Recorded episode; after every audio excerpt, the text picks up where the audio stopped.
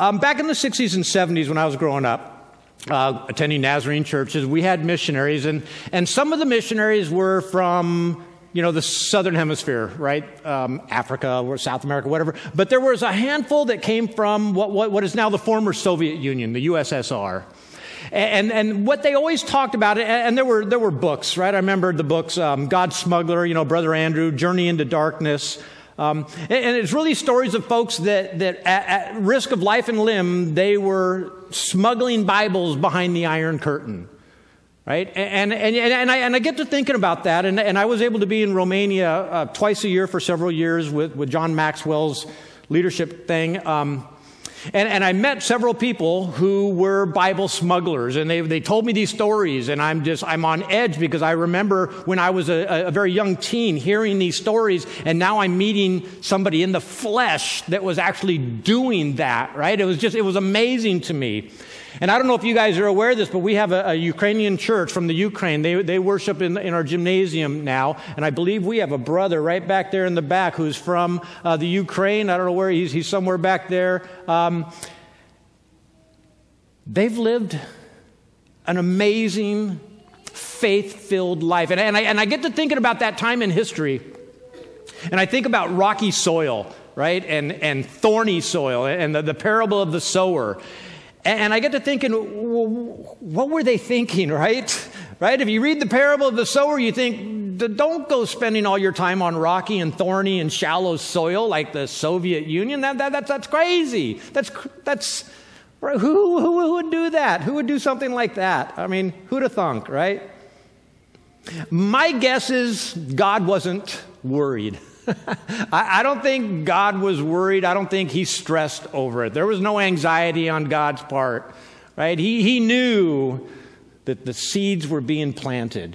And even if the soil was incredibly difficult, the seeds were being planted. Who'd have thunk, right? We, we talk about our strategies and our plans and our goals, you know, for the mission, reaching the people of Tri Cities with the love of Jesus Christ. In our long range planning committee, we've actually met several times and we've, we've stressed over these goals and we've talked about it and thought about it and prayed about them. Talking about things like persons of peace, right? Put your efforts towards somebody who God has been preparing right? And this idea that we only reach or we tend to reach people like us. And you know, the list goes on and on, right? Rational, kind of smart thinking, right? Wise as serpents and innocent as doves and, and planning and strategies. And, and there's a place for all that. And we rightly focus, right? In the parable we're going to look at today, this, the parable of the sower.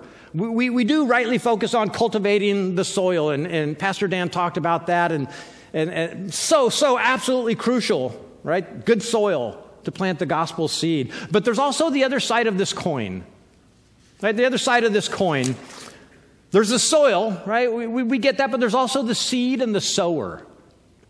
Right? So we have the parable of the sower, and if you're listening to me, uh, you know, in, in, in, a podcast, or you're watching from home, and, and, and you're thinking a seamstress, it's not that kind of a sower. It's, it's spelled S O W E R. God's not a seamstress in this story. He's a sower. He, he plants seeds. So just, just kind of clarify that if you're, you're listening and you're not seeing the S O W E R word. So in Mark 4, the parable of the sower, but strangely enough, the messages, nearly all messages, zero in on the soil. Right? It's the parable of the sower, but we zero in on the soil. And there's nothing wrong with that. Nothing wrong with that. Nothing wrong with that at all. Sermons are either finding good soil to plant the seed or making sure that our hearts are, you know, properly cultivated to receive the gospel seed so it'll germinate and grow to maturity, right? We, we kind of focus on good soil, right? Ours are soil around us. This morning I'd like to kind of look at the other side of that coin, the seed and the sower. The inseparable, watch carefully now, the inseparable, imperishable power of the message, right? And the extravagant love of God, the seed and the sower, right? We talk a lot about the soil, but this morning I kind of want to zero in on the seed and the soil. Um, last week, we arrived at the idea that fasting during Lent, right, is about preparation and anticipation of the celebration of the resurrection. Right there, right? Boy, drop the verse. Bam, right? And, but listen very closely. It's really important that we don't stop at just the celebration of the cross. Right? It's like, wow, what's he talking about? The cross frees us from the slavery of sin.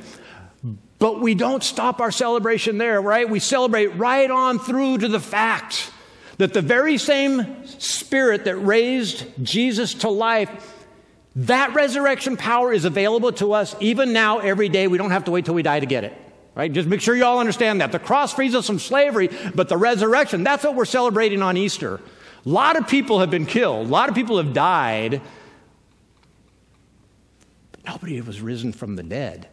That's what we celebrate. That's the kicker, right? The, the, resurrection.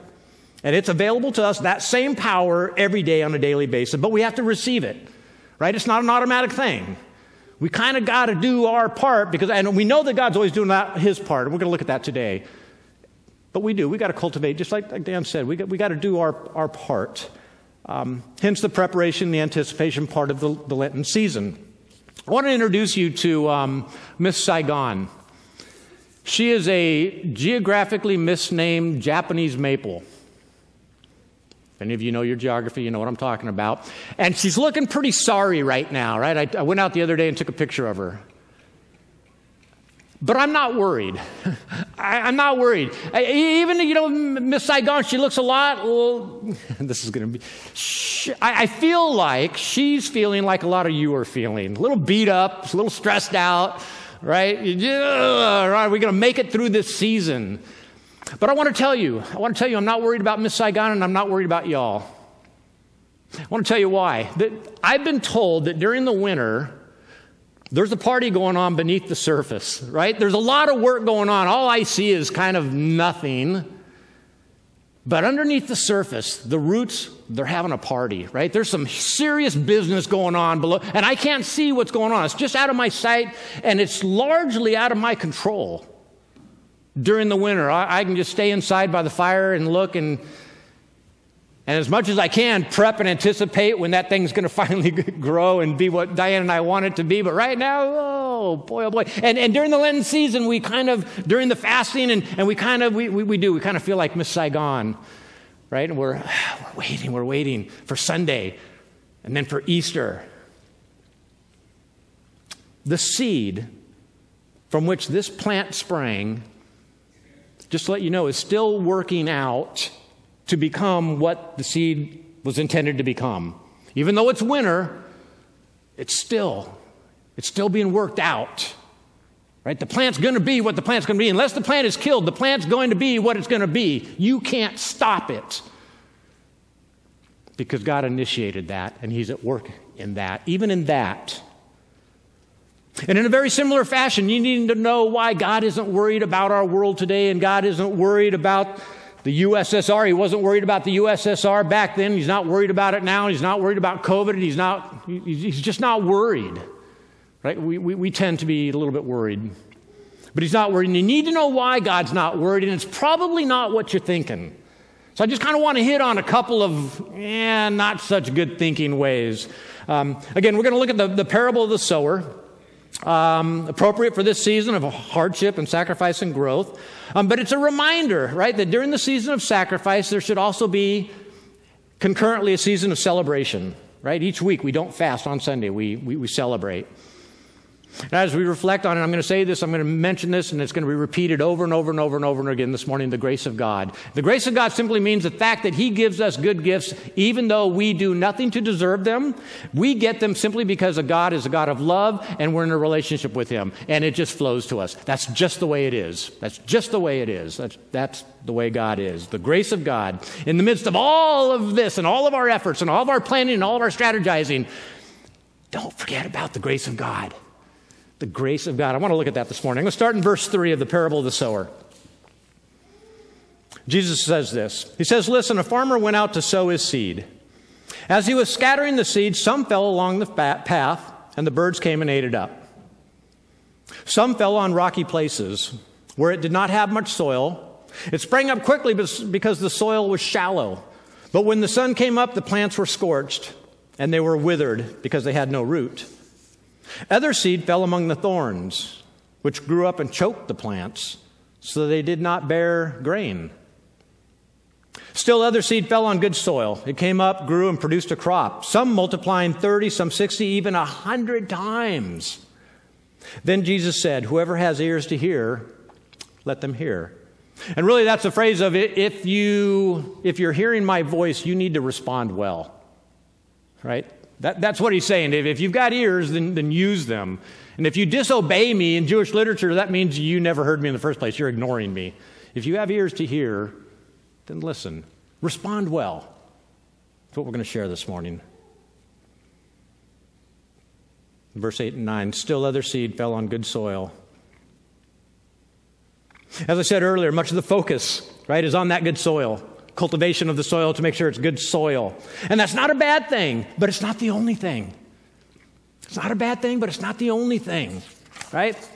The soil, right? Let's just talk about that for just a second. Then I want to get to the seed and the sower. Again, we, we've learned soil cultivation is incredibly important in growing. Farmers, gardeners, they know this. Right? So they spend a lot of time removing rocks, composting, right? Pulling weeds and eliminating pollutants, while at the same time putting in nutrients, right? Pulling out the bad stuff, putting in the good stuff. And just like, looks like Dan was showing us this morning. Again, so, so soil cultivation is incredibly important. But a lot of times when we read this parable, we assume that the takeaway the big takeaway in this parable is that our primary job as Christians, right, is to cultivate good soil in our lives and good soil in the lives of people around us. But if we only look at it in this way, and again, I'm not detracting from that interpretation, I'm just saying that cannot be the only interpretation. If it is the only interpretation, it leads us to what? Believing that we got to work harder and harder and harder, and we got to be better and better in Christians. And if things aren't going the way they should be going, then whose fault is it?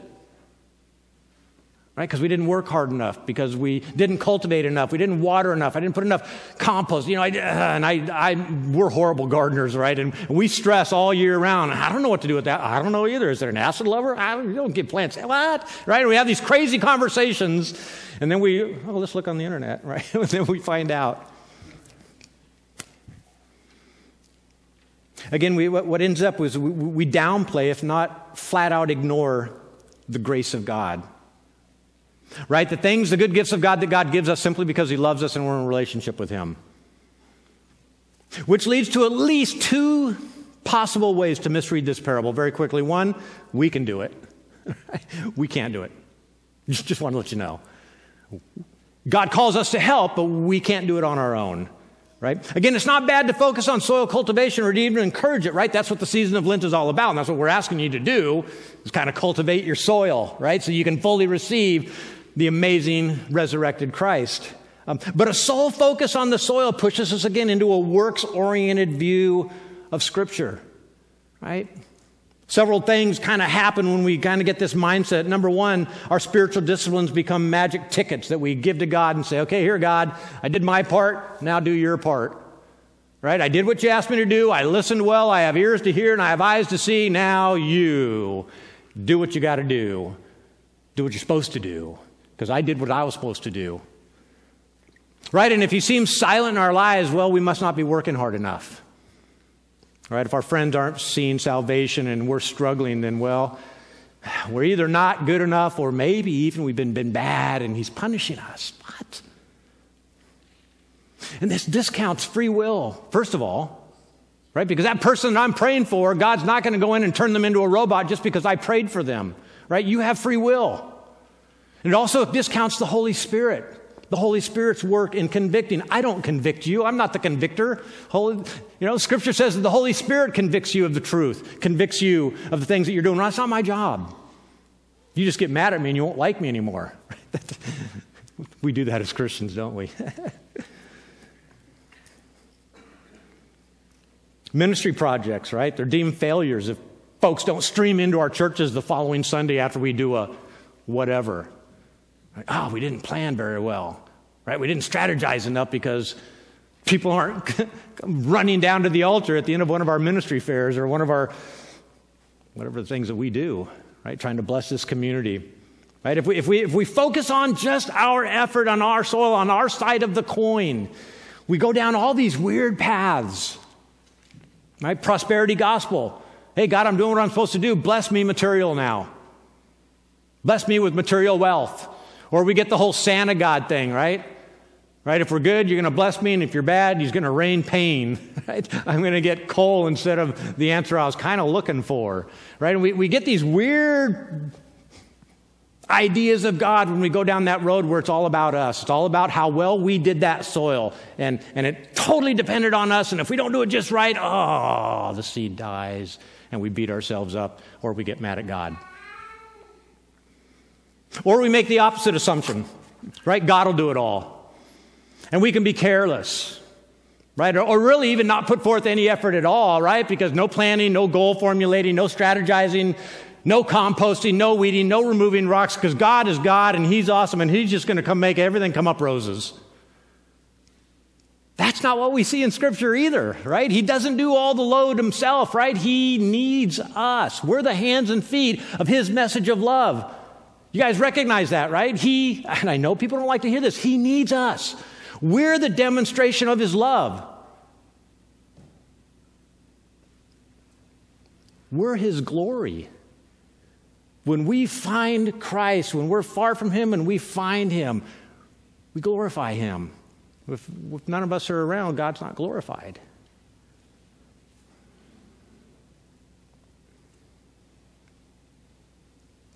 So we know that the soil, good soil, is crucial. So I want to look at the other side of this coin now, right? Let's talk about the seed and then the sower. First, the seed. As we read earlier, the Apostle Paul makes an incredibly striking claim about the seed that the sower seems to be extravagantly throwing everywhere, right? He's not just throwing it on good soil. I hope you recognize that. We're going to come back to that. So we get the impression, although it's never stated in the, parable of the sower, we get this impression that that seed is super precious, like it's limited, like I only got so much, and it's only so powerful. And yet in the parable, right? God's just like, what's, going on? Because God is the sower in the parable. I don't know if you got, caught that, right? Again, we get the impression that there's a limited supply, right? And God's, what He intended eh, is at risk. I want to take another look at this passage. Watch this. This is starting in verse 17. This is 1 Peter chapter 1. Since you call on a father who judges each person's work impartially, live out your time as foreigners here in reverent fear. Right? In other words, um, he loves you deeply, but don't live foolishly. I, I, hear that on TV a lot. Jesus loves me, and he's okay if I sleep around. Yeah, not so much. I, I just don't. I'm not. I'm not sure that's true. Yes, he loves you, but don't live foolishly. Don't, don't, don't live foolishly. Continuing in verse 18, for you know that it was not with perishable things, such as silver or gold, that you were redeemed from the empty way of life handed down to you from your ancestors right? It wasn't with perishable things, statues and rituals with golden candelabras and, and silver bowls. But it was something imperishable, something imperishable that you were saved. And keep reading, verse 19, right? With the precious blood of Christ, a lamb without blemish or defect. He was chosen before the creation of the world, but is only revealed in these last times for your sake. So it's not like Christ was created in 2,000 years ago. He's been around since the very beginning. He was the, the key part of the plan before any of you ever were, before creation was. Verse 21. Through him you believe in God, who raised him from the dead and glorified him, so your faith and hope is in God. Now, that, that's kind of worded a little bit funny. I kind of struggle with Maybe you don't struggle with that at all. So I want to just throw this one verse in with the message version, kind of show you the message version to show you this incredible connection between the imperishable seed, Jesus Christ, and our imperishable hope. This is a bit, maybe a bit more clear. Maybe it was already clear. This is the message version, same verse. It's because of this sacrifice Messiah whom God then raised from the dead and glorified, that you trust God, that you have a hope in God. It's because Christ was raised from the dead that you have a faith and that you have a hope. That's what's being said. Because Christ was, not because he was crucified, but because he was raised from the dead, that's why you have a hope. That's why you have hope. Right, through his death, Jesus frees us from sin and death, but it's through the resurrection that he gives us a life as glorious as and imperishable as his own. Right, it's through the redemption that we have faith and hope in God. That's the imperishable gospel seed. Verse 22, I'm going to go back to NIV. Now that you have purified yourselves by obeying the truth, so that you have sincere love for each other, love one another deeply. Right? Now that you have the truth, love each other deeply. Now you're free to love each other regardless of race, skin color, sexual identity, nationality, politics, or any of the other things that divide us or divide us from God. We're free to love any of those people. Doesn't matter, doesn't matter, doesn't matter. We're free to love them with no fear, no fear of, oh, don't touch that because the death in that might transfer to you. No, the life in us transfers to the dead. Right? You understand that? It doesn't work the other way around.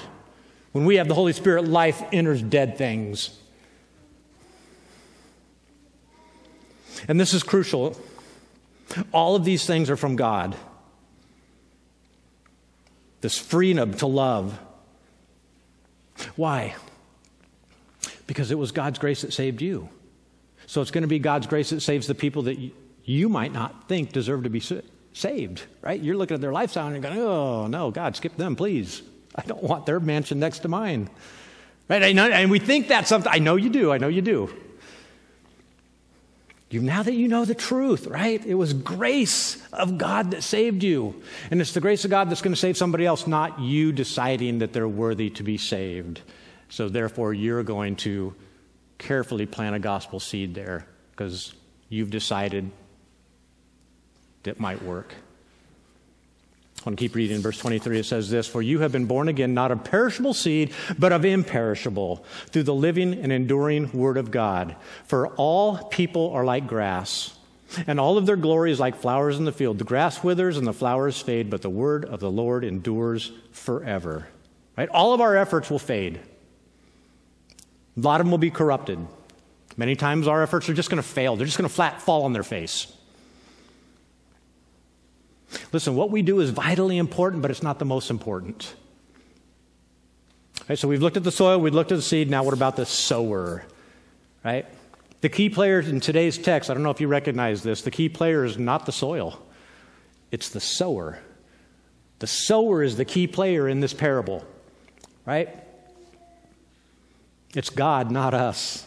And again, as the sower, I want you to notice something. God is incredibly generous and gracious with the way He sows the seeds. Right? He's not looking for specific soil. Right? He didn't look out amongst you and say, You look like a relatively holy person. I'm going to bestow grace on you, but you, uh, not so much, right? No, it's like all of y'all are amazing. And He's going to bestow grace on, on all of you. He's extravagantly scattering the seed, even when he knows, even when he knows cold hearts and rejection are going to be the response. Even when he knows that the rocky soil and the thorny soil is going to choke out the love of his son, he, he does it anyway. I don't think God can help himself. As I read scripture, I don't think God can help. He does this because this is who he is. He can't stop loving, right? He doesn't decide one day, I think I'm going to be unloving right? It's like a dog deciding one day, I'm going to be a cat, right? It, it, it's, it's impossible. God can't be unloving. It's just what he does, and it never stops. It never stops. We call this prevenient grace, right? The grace of God that goes before. Right? Some of you have been Nazarenes for a long time. If you remember, the old phrase was free agency. Same thing, right? They changed it, I think, in 2001 in our manual to prevenient grace. Same thing. The grace that goes before. Well, before what, you ask? Before anything you ever did, anything you ever thought, before you even were, there was God's grace, the grace that goes before. Before the creation of the world, God's grace was. Before we even thought about our mission and our strategy and our statements and our goals and all that kind of stuff, God's grace was already there. He went before our little committee. He was out in front of our long range planning committee because that's what God does. Even if people choose not to receive the grace of God, grace is still extended to them. That's prevenient grace. The Holy Spirit is continually at work in the world. Seeds of grace are continually being sown extravagantly, almost carelessly, because that's our God. He can't help it. He can't help it. Some grow, some don't. See, listen, God knows how to cultivate soil. right? You understand that, right? He knows how to cultivate soil. He knows the steps to seeing good seeds grow. He knows all this. He knows all this, and yet in the parable, he throws the seeds everywhere. Right? He throws it everywhere. I don't know, perhaps out of a hope that even out of the insanely rocky and horrible soil that was the Soviet Union, seeds were planted in the 60s and the 70s and the 80s and the 90s.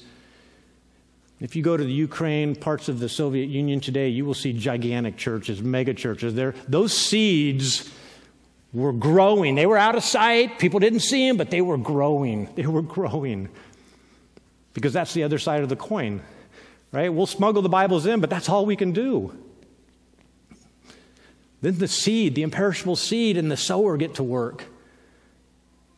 Then it's kind of out of our hands. We have a part to play, but it's not the only, it's not the, that's not the important part. I'm going to wrap the things up just a little bit here. Um, we need to recognize that Scripture uses the imagery of seeds and harvest quite a bit. And just very quickly, kind of round out this idea of seeds in Scripture. The mustard seed, for example, the tiniest amount of faith can move mountains, right? It starts out small, but it grows to enormous, enormous size. And in Matthew, right? We see the need for workers to bring in the harvest. And what these examples show us is that there's a, there's a participatory partnership that's a part of the gospel story. Right? We co labor with the Holy Spirit to do the work of the kingdom of God in this world. But it's never a work that we do alone. The key player, the hero, is always the Holy Spirit. From Genesis 1 all the way to the end of Revelation, the, the, the key player is the Spirit of God. The Spirit of God makes things happen. Again, this is why I mentioned at the very beginning of my sermon, I, I actually wrote it down as I was preparing. Well, you got us on one side, and we got the seed, the imperishable seed, and we got an extravagantly loving Heavenly Father, the sower, on this side. And I, and I wrote, right, let's look at the other side of the equation. And I let that sit for a minute and it kept bugging me. And I went back to it. It was like, no, it's not an equation. We are not equal to the seed and the sower right? But it is the same side of a coin. I think that one works better, right? He's not going to be able to do it entirely. He needs us. We are the hands and feet of Christ. A couple, just a couple concluding thoughts about this sacred invitation. First of all, know that God is always at work. He's always at work. Just below the surface sometimes. Sometimes we can't see the work that's going on. We can't see it, we can't feel it. but it's happening, baby. It's happening, right? Second thing, God invites us not to worry or be overly anxious about our goals. Do them, make them, think about them, but don't stress them because they're not the entire picture. It's just one side of the coin. He also invites us not to live in fear, right? Perfect love casts out all fear. We don't need to worry about who we're rubbing shoulders with because we're not going to get unclean. We, they won't infect us, we'll infect them. We don't need to be stingy or judgmental in the way we scattered the gospel seed. We can be generous, we can be extravagant. but at the end of the day, listen very carefully. At the end of the day, there's no thorns and there's no rocky soil in this world that will prove to have a lasting effect on what God's intent was to make sure that everybody hears of the love of His Son. Our world's got shallow, rocky, tough soil. We, we all know that. But luckily, it's not up to us entirely. We've got our part to play, but there's the seed, there's Jesus Christ, His Word, the living Word, and there's the sower, a God who's so loving, so loving nonstop that his grace just it, it, just it just happens. It saved us and it will save the rest of the world. If you bow your heads father thank you. Thank you for the soil the seed. Thank you for you thank you for the fact that we, we're, we're not in this alone we, you honor us by giving us a part to play and then when we play that part when we listen well when we have ears to hear we reflect that back to you. We, we honor and we glorify you, Father. So this morning, in this season of, of Lent, as we, we fast and as we prepare and as we celebrate the life that the resurrection gives us, the Holy Spirit gives us. Let us never forget, Father, that, that the key player is, is you. We're important, and we love you for that, Father, but